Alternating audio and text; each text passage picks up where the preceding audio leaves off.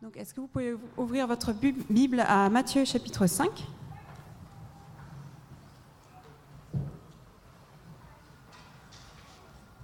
I want to tell you the story of this man Jesus. Donc, je vais vous raconter euh, l'histoire de cet homme Jésus. Before we read verse one, two and three, avant qu'on lise versets un, deux et trois, I want to give you a bit of context. Je vais vous donner un peu un contexte. Donc ça, c'est le Fils de Dieu qui est venu sur terre, qui est né dans une situation familiale un peu compliquée. Est-ce qu'il y en a qui peuvent comprendre, qui ont aussi une situation familiale compliquée? Donc il a grandi dans une famille qui était pauvre, dans un tout petit village.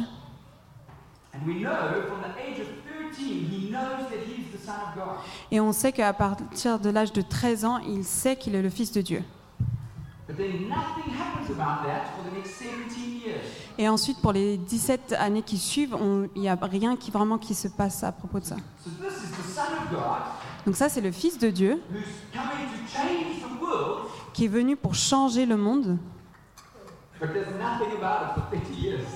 Mais en fait, pendant trente ans, il n'y a rien qui se passe vraiment.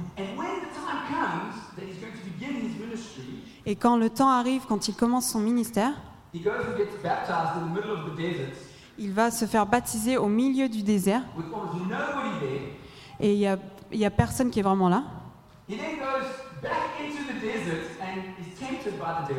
Ensuite, il retourne dans le désert et il est tenté par le diable.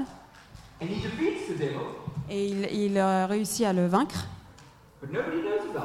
Mais personne n'est au courant. Et il commence son ministère en, dans, dans l'obscurité complète. Il est venu d'une famille où il n'avait rien du tout. Et il commence son ministère d'une manière complètement différente. Il n'y a pas de cérémonie. Il n'y a pas de grande lumière. Mais ensuite, il commence son ministère et il commence à faire des signes, des miracles et des prodiges. Et maintenant, ça commence. Et maintenant, il va commencer à changer le monde. Et maintenant, on va commencer à voir ce qu'il peut faire alors que cette chose incroyable a commencé. Alors lisons du verset un au verset trois.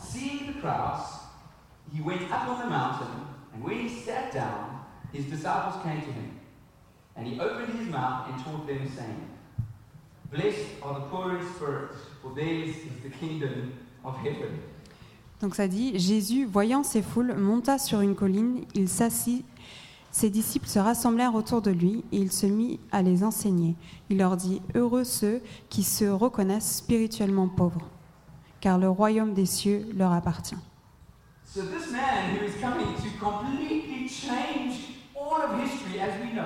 Donc cet homme qui est, qui est venu pour changer toute l'histoire comme on la connaît jusqu'à présent, il part de la foule et il s'assoit. Il ne se lève pas et commence à crier pour que tout le monde l'entende. Il s'assoit. Si c'était moi, je ne serais pas en train de m'asseoir. Je serais euh, sur le point le plus haut et je voudrais que tout le monde me voie. Mais Jésus fait quelque chose de complètement différent. Et Fred l'a mentionné hier dans son message. Et il, parle, il a parlé de l'histoire quand Jésus est allé sur le bateau. Et il s'assoit. Il n'essaye pas de forcer son autorité sur qui que ce soit. Parce que la puissance n'est pas en lui-même. La puissance est en Dieu le Père. Il est juste l'instrument de Dieu. Mais non seulement il s'assoit juste, il dit quelque chose qui, qui a l'air complètement contradictoire. Il dit « Heureux ceux qui se reconnaissent pauvres en esprit ». ce mot euh, béni ou heureux, c'est un peu, euh, on a une mauvaise compréhension dans notre société aujourd'hui. Si vous êtes sur les réseaux sociaux, il y a un hashtag qui dit euh, blessed, béni.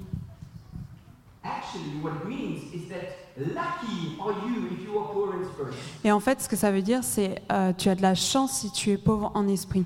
Martin Lloyd-Jones, the great English preacher, uh, Martin Lloyd-Jones, donc c'est un prédicateur. He said, people can be jealous of you if you are poor in spirit. Il, il, il dit, euh, les gens peuvent être jaloux de toi si tu es pauvre en esprit. This is the first line of the beginning of Jesus' ministry. C'est la première chose que Dieu dit pour commencer son ministère. Jésus dit.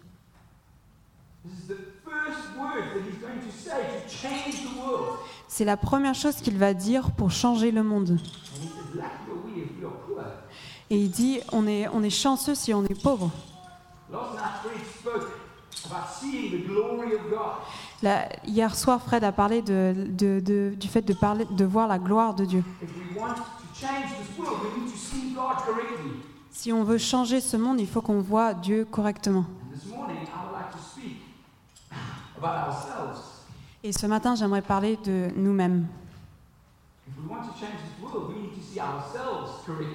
Si on veut changer ce monde, il faut qu'on se voie correctement. Et il faut commencer par voir Dieu pour qui il est.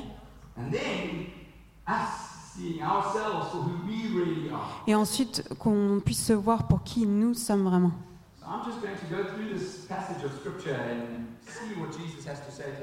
Et donc, je vais continuer dans ce passage dans, dans la Bible et on va voir ce que Jésus, Dieu veut nous dire.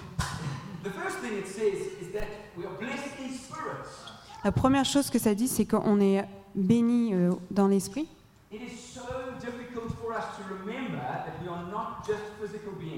C'est difficile des fois de se rappeler qu'on n'est pas juste des êtres euh, physiques. On est des, des êtres physiques qui ont un esprit.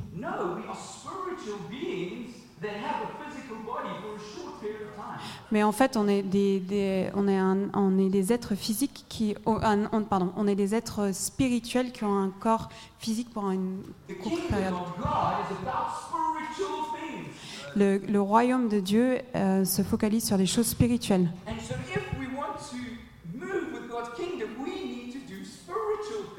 Donc, si on veut agir dans le royaume de Dieu, on doit faire des choses spirituelles. Et on a tous dit oui. Mais quand on, a, on, quand on rencontre un problème, on essaie de le, de le fixer physiquement. Et on ne va pas forcément vers Dieu en premier. Peu importe si c'est que vous êtes en train de mener une église, ou si vous avez des difficultés dans votre, dans votre foyer, on essaye de résoudre nos problèmes physiquement. Mais on vit dans, un, dans une réalité spirituelle.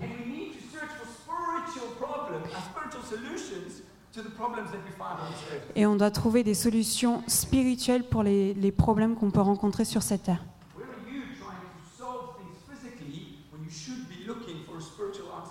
Où est-ce, euh, quels sont des domaines dans votre vie que vous essayez de résoudre physiquement où vous devriez trouver des solutions spirituelles? Dans les deux ans et demi où on a été depuis qu'on est en France,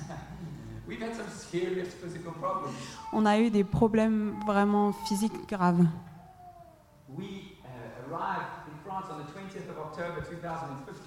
On est arrivé en France le vingt octobre deux mille quinze avec nos sacs, pas de maison, pas de travail et deux enfants qui étaient très malades. Et on a, on a loué un Airbnb pendant une semaine. Et pendant les deux premiers mois, on a, on a déménagé quatre fois.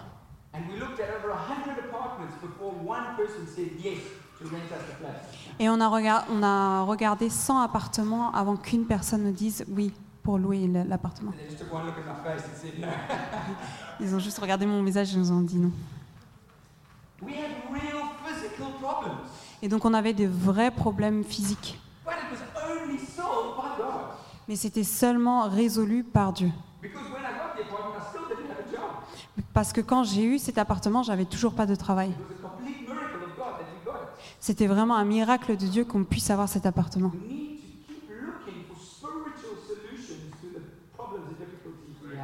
Il faut qu'on trouve des solutions spirituelles pour les, les, les problèmes physiques qu'on peut rencontrer. Et le deuxième mot qui est important qu'on voit, c'est le mot « pauvre ». Et j'aimerais dire deux choses sur ce mot « pauvre ». Et que, qu'est-ce que ce mot veut vraiment dire? En premier, j'aimerais lire Galates chapitre six, verset trois. Je vais vous donner un peu de temps pour retrouver le passage. Euh, donc c'est Galates vers, euh, six, verset trois. J'espère que c'est la bonne référence. If anyone thinks he is something when he is nothing, he deceives himself. Celui qui s'imagine être quelqu'un d'important alors qu'en fait il n'est rien s'abuse lui-même. The first thing that this word poor means. Donc ce, la première chose que ce mot pauvre veut dire, qu'on vient à Dieu avec absolument rien du tout. Et si on pense qu'on vient vers Dieu avec quelque chose, on est complètement, euh, on s'égare. Ce mot pauvre en anglais veut dire qu'on on manque de quelque chose. Euh, donc en anglais, on utilise ce mot aussi pour dire, par exemple, si euh, son, son mari n'est pas très bien, on dit euh, pauvre, pauvre mari. Uh, he's a poor husband. Yes, but it's a bad, bad translation. Anyway, forget about that. No, it's like That's a bad translation. It's a bad sentence to be able to translate. It's my fault. Okay, carry on. I'm a great.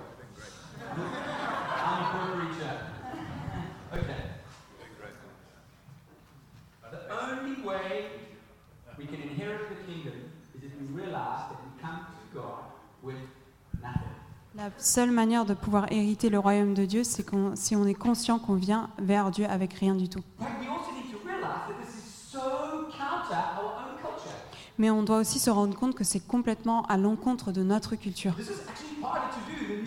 C'est vraiment plus difficile à faire que ce qu'on ne croit.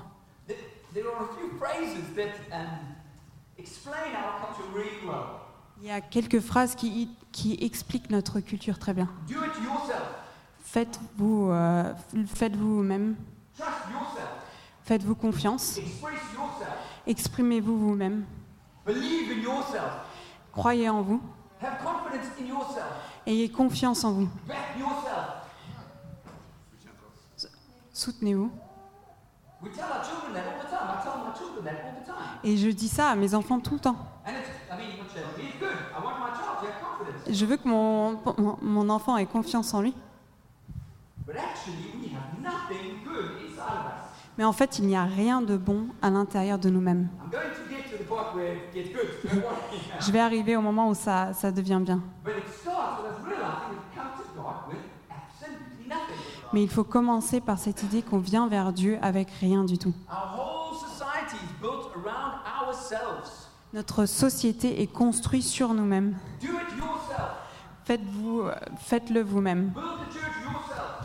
Construisez une église vous-même. Faites des disciples. Et conduisez des gens vers Jésus. Je vais le faire moi-même. Mais en fait, on ne peut pas le faire nous-mêmes. Et quand on regarde à l'histoire dans le monde,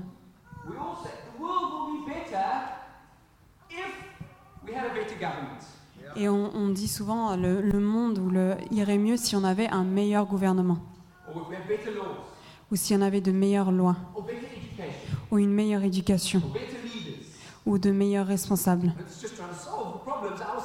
Et on essaye de, de pas, on ne résout pas les problèmes. Ah, on essaye de résoudre les problèmes par nous-mêmes. Et, et regardez où ça nous conduit. Et le monde est au, dans le pire des états. Parce qu'on essaye de résoudre les problèmes par nous-mêmes.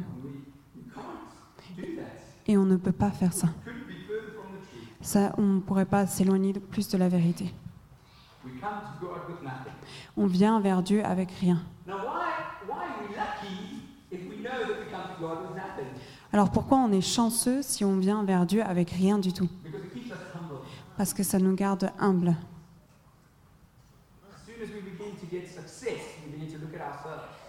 Dès qu'on a un peu de succès, on commence à, se, à, à trop se focaliser sur nous-mêmes. L'humilité n'est pas exactement ce que l'on pense elle être. L'humilité, c'est pas se cacher dans un coin.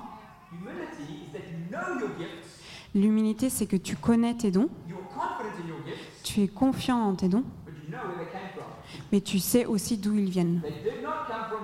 Ils ne viennent pas de toi.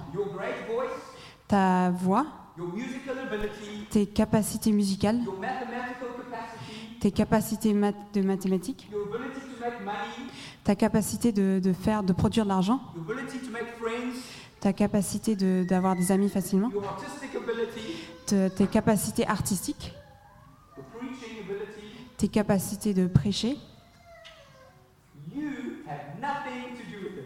Toi, tu n'as rien, tu n'as rien apporté à cela. On vient vers Dieu avec rien. Mais il nous donne tout. Donc ça, c'est la première chose, on vient vers Dieu avec rien. Donc la deuxième chose, être pauvre, ça veut dire qu'on ne peut rien faire. En Jean quinze, verset cinq, Jésus dit cela.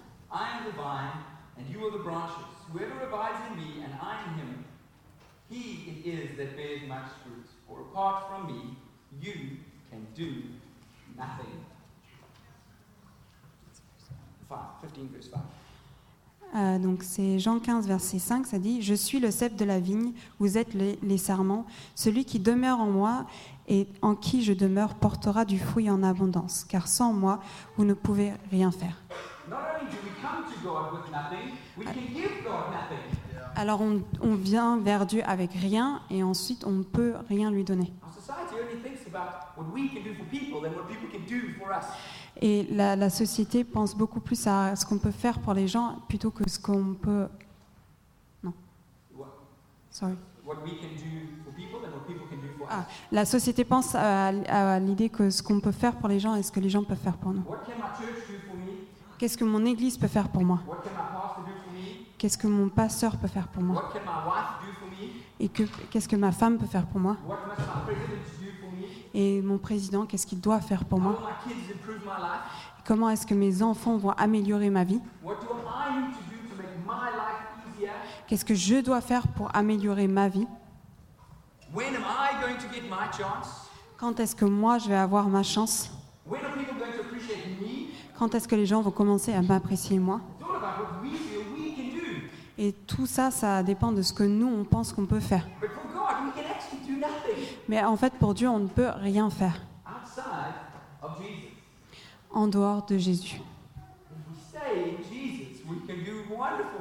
Quand on reste dans Jésus, on peut faire des choses incroyables. Mais il faut qu'on se regarde honnêtement. On vient vers Dieu avec rien et on ne peut rien faire pour Dieu. Et je sais que tout, vous êtes tous d'accord avec ce message. Mais est-ce que je peux vous dire les, les pires personnes qui, qui, qui vivent, qui peuvent expérimenter ça? C'est les responsables d'église. Ma pire journée de la semaine, c'est le samedi. Et je dors vraiment mal le samedi soir. Et je me réveille le, le dimanche matin avec un nœud au ventre.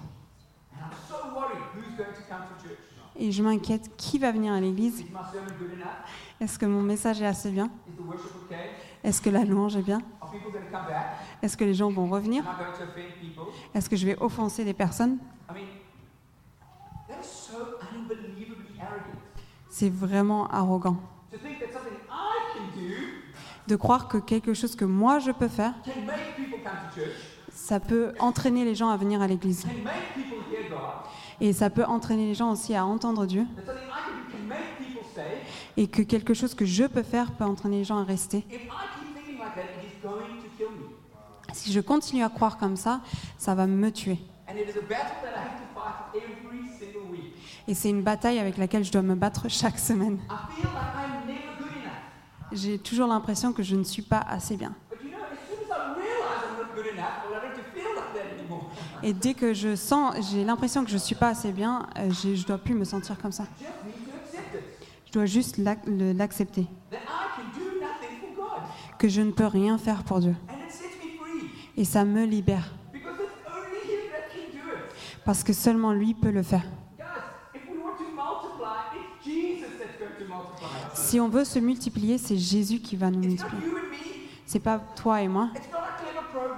C'est pas nos programmes qui sont vraiment super. C'est pas nos, nos super messages. C'est pas notre super louange.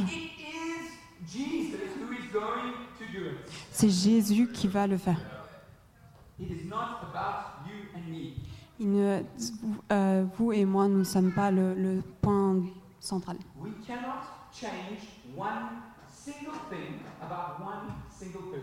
On ne peut rien changer. On ne peut rien changer chez aucune personne. C'est vraiment quelque chose qui peut nous libérer. C'est pas un message terrible, c'est vraiment un super message. Parce que la pression n'est pas sur moi, mais elle est sur Dieu. Je ne peux pas me disputer de Dieu avec Dieu. Je ne peux pas argumenter avec Dieu. Il me dit, tu es pauvre en esprit, tu n'as rien. Et mon, mais moi, je dis à tout le monde, tu sais à quel point je suis bien. Je, vais, je dis à ma femme tous les matins, tu sais à quel point je suis bien. Et je dis, tu, tu sais quelle chance tu as d'être mariée avec moi.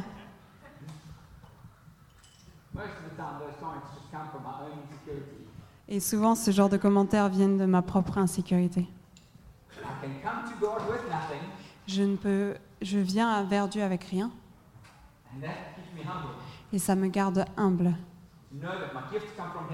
De savoir que mes dons viennent de lui.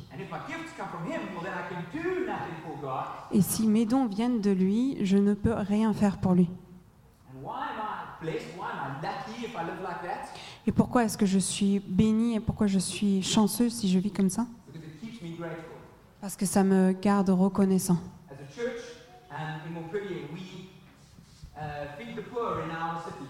Euh, en tant qu'église à Montpellier, on donne à manger aux pauvres dans notre ville. Chaque nuit, on, on donne à manger à peu près à cent vingt personnes.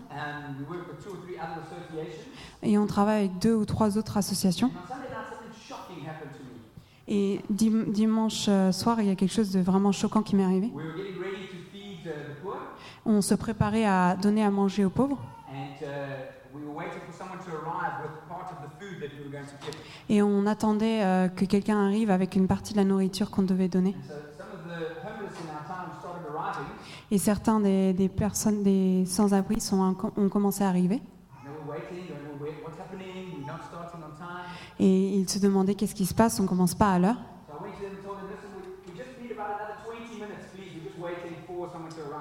Et je leur ai dit, euh, écoutez, on a besoin d'encore vingt minutes à peu près et on attend que quelqu'un arrive encore. Et on, à peu près vingt-cinq personnes attendaient. Et trois personnes ont commencé à, à me crier dessus. vingt minutes Vraiment vingt minutes. Et j'ai déjà attendu depuis dix minutes. Et je dis pardon. Si moi j'étais pas là, vous n'aurez rien à manger ici ce soir. Et c'est tellement choquant ce qu'il a dit. Parce que lui, il n'aurait rien si ce n'était pas pour nous. Et c'est vraiment choquant quand des gens montrent un tel niveau de, de manque de reconnaissance. Mais vous et moi, on est comme ça avec Jésus tout le temps. Chaque jour. vingt minutes, il faut que j'attende vingt minutes.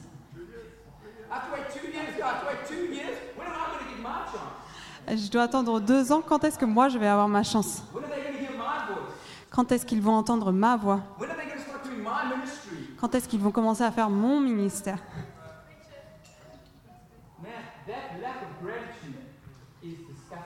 Ce manque de reconnaissance est vraiment dégoûtant. On oublie qui nous sommes vraiment.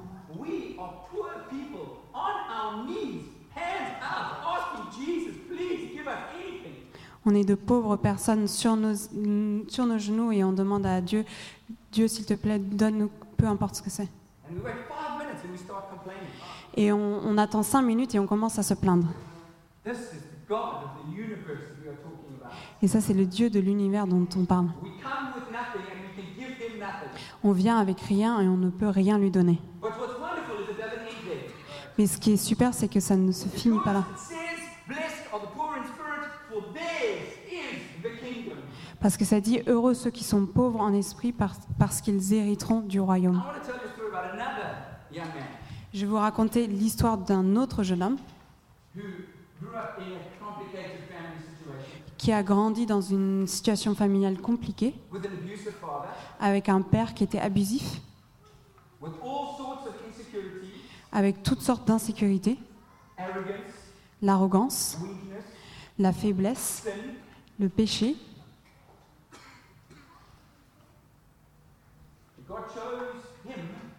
Mais Dieu l'a choisi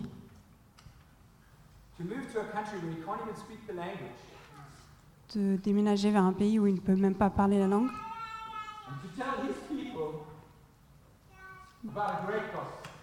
et de dire à ces gens-là de parler d'un grand évangile.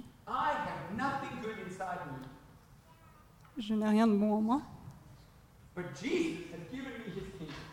mais Dieu m'a donné son royaume. Et j'ai le grand privilège d'être mariée avec une femme super, avec deux super enfants, de, men, de, pardon, de mener une super église. Et je ne le mérite pas pour une, pour une seconde, parce qu'il n'y a rien de bon en moi. Je ne peux rien faire pour Dieu, mais il me donne son royaume. Il ne montre pas de faveur. Il ne montre pas de préférence. Il veut nous voir avec nos mains euh, qui sont dirigées vers lui.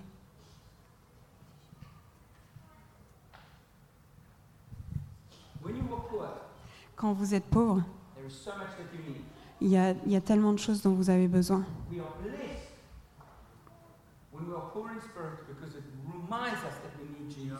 On est béni quand on est pauvre en esprit, parce que ça nous rappelle qu'on a besoin de Jésus. On ne peut pas se multiplier nous-mêmes. On ne peut pas euh, obliger les gens à servir Jésus. Tout ce qu'on peut faire, c'est nous soumettre à lui, et il va nous le donner. Il n'y a rien que l'on puisse faire. Mais il nous donne tout.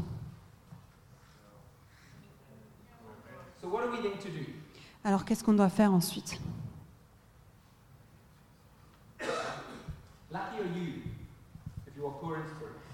Heureux êtes-vous qui, qui êtes pauvres en esprit, parce que le royaume de Dieu est à vous. D'autres personnes seront jaloux de vous et moi, parce que nous allons hériter le royaume, parce que Jésus nous l'a donné. J'aimerais terminer avec une autre histoire d'un autre homme que Dieu a appelé, et il a dit non. Et il, s'est, il est parti en courant. Et il est allé dans un bateau. Et il a essayé de s'éloigner de Dieu. Et Dieu l'a suivi. il a suivi et a amené une tempête et l'a mis dans le, dans le ventre d'une baleine, d'un poisson, pardon, parce que Dieu voulait l'utiliser. Dans notre société chrétienne, on utilise des fois cette expression. Si vous ne dites pas oui à Dieu, Dieu va trouver quelqu'un d'autre. Et peut-être des fois c'est vrai. Mais quand je regarde l'histoire de Jonas, et je vois que Dieu voulait l'utiliser, et il n'allait pas le laisser tomber jusqu'à ce qu'il se soumette à lui. Dans chaque personne ici, dans la, dans, dans, à l'intérieur de chaque personne ici, il y a un don que Dieu a donné qu'il veut utiliser. Et il ne va pas trouver quelqu'un d'autre. Il va te poursuivre jusqu'à ce que tu te soumettes. C'est la manière dont Dieu travaille. Et on remercie Dieu qu'il le fasse. Et ça veut dire qu'il ne le laisse pas tomber comme moi je peux laisser tomber d'autres personnes. Dieu a un, a un plan pour chaque personne ici. Est-ce que vous allez vous enfuir? Ou est-ce que vous allez courir vers Jésus? Courez vers Jésus avec vos mains ouvertes et dire « Dieu, je viens avec rien et je ne peux rien te donner, mais je prends ce que tu me donnes et je ferai ce que tu me demandes de faire et j'irai où, où tu me demandes d'aller. » Et que ce soit la réponse de, de nos cœurs ce matin. C'est cet homme humble Jésus qui s'est assis et qui a, chan- qui a prêché un message qui a changé des vies. Et est-ce qu'on peut se, se humilier nos cœurs devant cet homme? Et est-ce que vous allez répondre à l'appel de Jésus?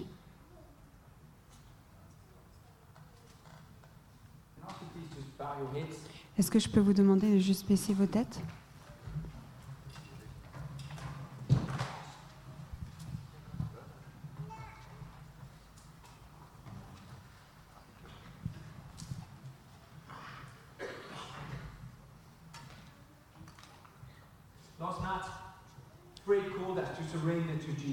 Hier soir, Fred nous a appelés à nous soumettre à Jésus et de voir Dieu pour qui il est vraiment. Et je vais vous demander ce matin de vous soumettre au plan qu'il a pour vous. Et vous avez quelque chose dans votre cœur que Dieu, que vous savez que Dieu veut que vous fassiez. Et est-ce que vous, vous allez vous soumettre à ces plans?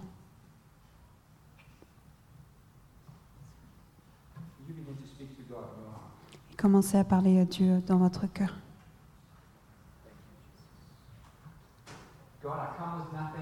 Dieu, je viens avec rien et je ne peux rien te donner, mais je te soumets ma vie et je prends ce que tu me donnes. Nous sommes ici avec nos mains ouvertes. Est-ce que tu, nous, est-ce que tu peux nous envoyer? Est-ce que tu peux nous multiplier? Peux-tu répandre cet évangile à travers la France, à travers l'Europe, à travers le monde? Et peux-tu m'utiliser?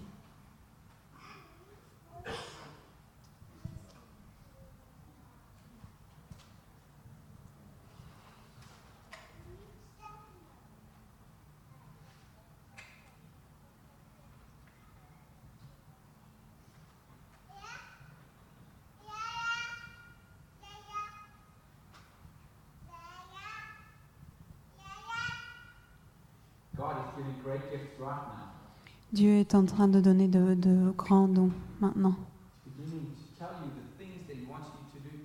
Il est en train de vous dire les choses qu'il veut que vous fassiez, d'avoir du courage.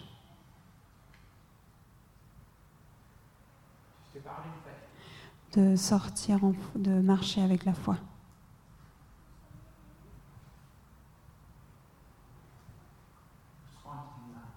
Répondez-lui maintenant.